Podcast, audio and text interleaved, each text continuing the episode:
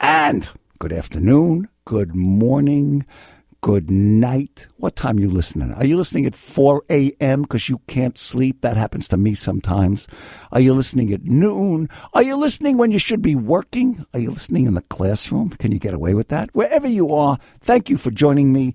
We're doing a show every day. You get it on iTunes. Just click find Len Tillum. You can get it at my webpage, lentillum.com.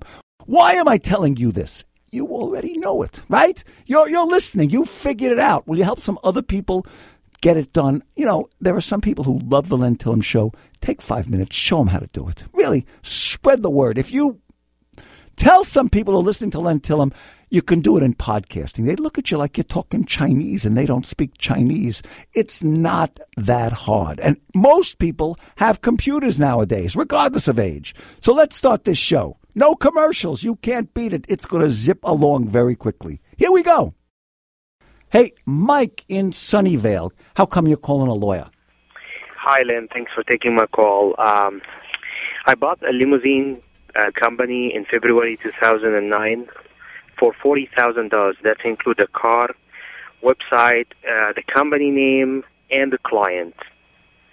And uh, we signed agreement to pay off, and so far I paid $25,000.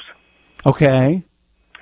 And there was two witnesses, and we signed that there will be a fine, $10,000, if he contact any of the all the clients for the company. So when you gave him forty grand for a limo, how much is the limo worth? Limo actually worth on Kelly Blue Book.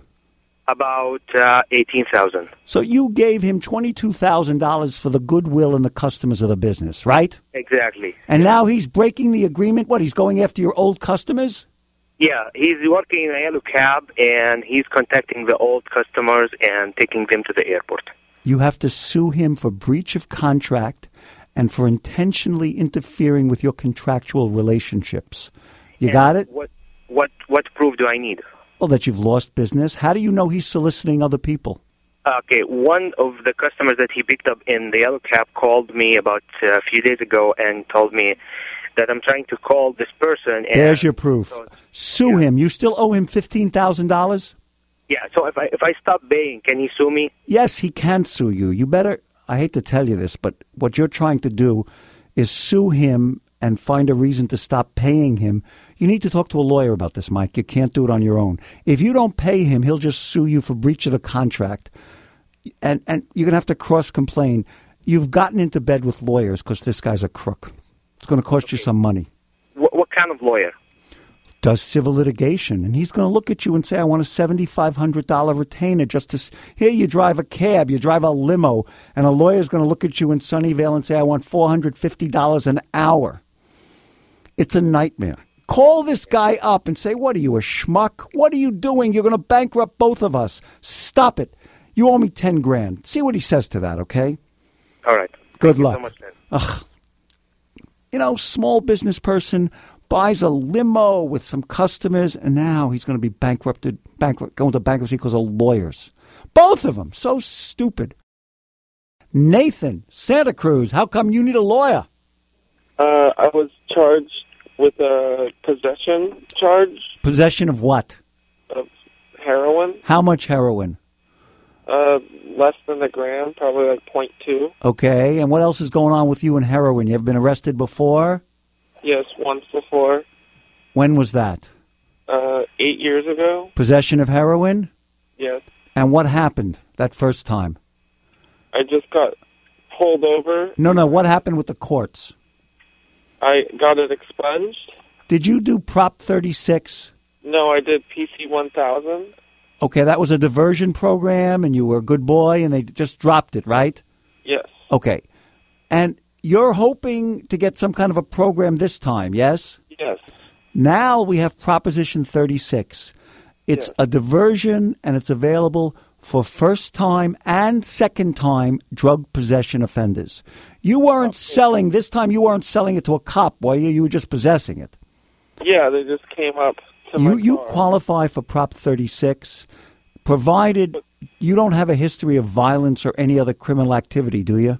no, Okay, so if there are any, if there aren't any other charges against you, and you're willing to accept treatment under a drug program, the Yes. court will treat you the way it did seven years ago. Okay. Nathan, the goal here is not just to, you know, avoid jail time, which is good. The goal is not to get a third possession. You don't learn. You keep going back to heroin. You got it? Yeah, I know. How old are you? 28. So you've been doing heroin for eight years, right? No. Are you stoned right now? You sound a little high, no? No. Okay. I've been going to meetings. Go to meetings, do the program. You don't want to spend the rest of your life in prison for a little bit of heroin, Nathan. Ken, what's your story? How come you're calling a lawyer? Well, back in 1980, I got stopped for DUI up in uh, uh, Oregon. Okay. They basically they just put me in a patrol car. They took me to a waiting room. I was never handcuffed or anything. And then I left for I left back for California. I was working up there. Wait, wait, wait, wait, wait. They got you for drunk driving, right? Well, they basically I was never, as far as I know, never really cited. I never got. Wait, citation they with did that. they give you a ticket? Not that I remember. Well, you know, I, I've never in my whole life, let, let me tell you something, in my whole life, I've heard a lot of drunk stories, a lot of drunk stories. I've never heard of cops taking somebody to jail, locking them up, you know, because they were pre- you were pretty drunk, right? I didn't get locked up. Have you sit in the police station? Yeah, I just sat in the police station. I made a phone call, and somebody came and picked me up. Sounds like a drunk driver to me. I, it doesn't matter. Anyway, you never took care of the ticket, right?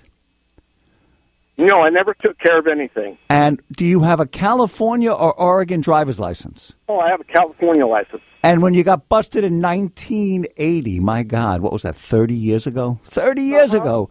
How old were you then? 24. What? So when you got busted 30 years ago, you, you, you never, they never took your California license away, right? Pardon me? You never had your California license taken away. When you went to renew it, they never said, sorry, you can't You know, renew it. It's funny you asked that because in 1984, I was busted for DUI in California. Oh, another one. Counted as yeah, it was counted as my first offense. Oh. That was, and I haven't I haven't drank since. But anyway, um, I would leave it that alone. never followed me. That I, never. uh, I followed would me leave up. it alone. I would just absolutely leave it alone. Well, I wasn't going to do anything. I was just asking whether or not, you know, I go to Oregon, you know, not a, not a lot, two three times a year, but I have the wife drive just to be on the safe side. Yeah, I, I, I think so. Don't get in any fights with cops. Look, the only way to deal with this would be to contact the authorities in Oregon and find out if there's an arrest warrant against you. But you know what they say where I come from? If you want to, if you want to eat the meat, don't ask the rabbi if it's kosher. I would not be asking a cop in Oregon, is there an arrest warrant out for me? You know. Right, right. I who knows? I think I think the computers didn't catch up. They just haven't gone that far back. It could have been thrown out. Look, the courts are going through old records and putting them on computers, but I, I just it's gone. Leave it alone, Ken. Don't worry about it. Okay. Okay? All right. That's Well, the thank story. you very But much. let me let me tell you this. I do like the idea that when you're in Oregon, your wife drives. Really. Okay. You know, the less you have to do with cops and them putting your name into a computer, the better off you're going to be. Right. Okay. But you have to drive with my wife. which is It is better? funny for A them weekend itself which which right is there. better? A weekend in jail or driving with your wife? Uh, driving with the wife. There you go. How long you been married to her? 28 years. Not too bad. Stick stick with her. Stay away from the cops. Monica in Sacramento. How come you're calling a lawyer? Hi, um, because I signed a lease into these apartments I'm living at now, and um, a one-year lease. And prior, after three months moving into the apartments, my car gets broken into. And last month, my car got broken into again, and a week ago, it got broken into for the third time. Now wait, wait, Well- wait. Where is your car parked when it's getting broken into? Uh, my carport, my side carport. Right in front of your house. Um, well, I live in a, a apartment complex. Okay, so it's about a, a two minute walk from your apartment, right? Yeah, about maybe less than a minute. Are lots of cars getting broken into, or you got a boyfriend who doesn't like you, or an ex boyfriend, something like that? Um, a lot of a lot of cars have gotten broken into around these um, complex. Okay, because so we have friends that live live in the same complex also. yeah, and you're, why are you calling me?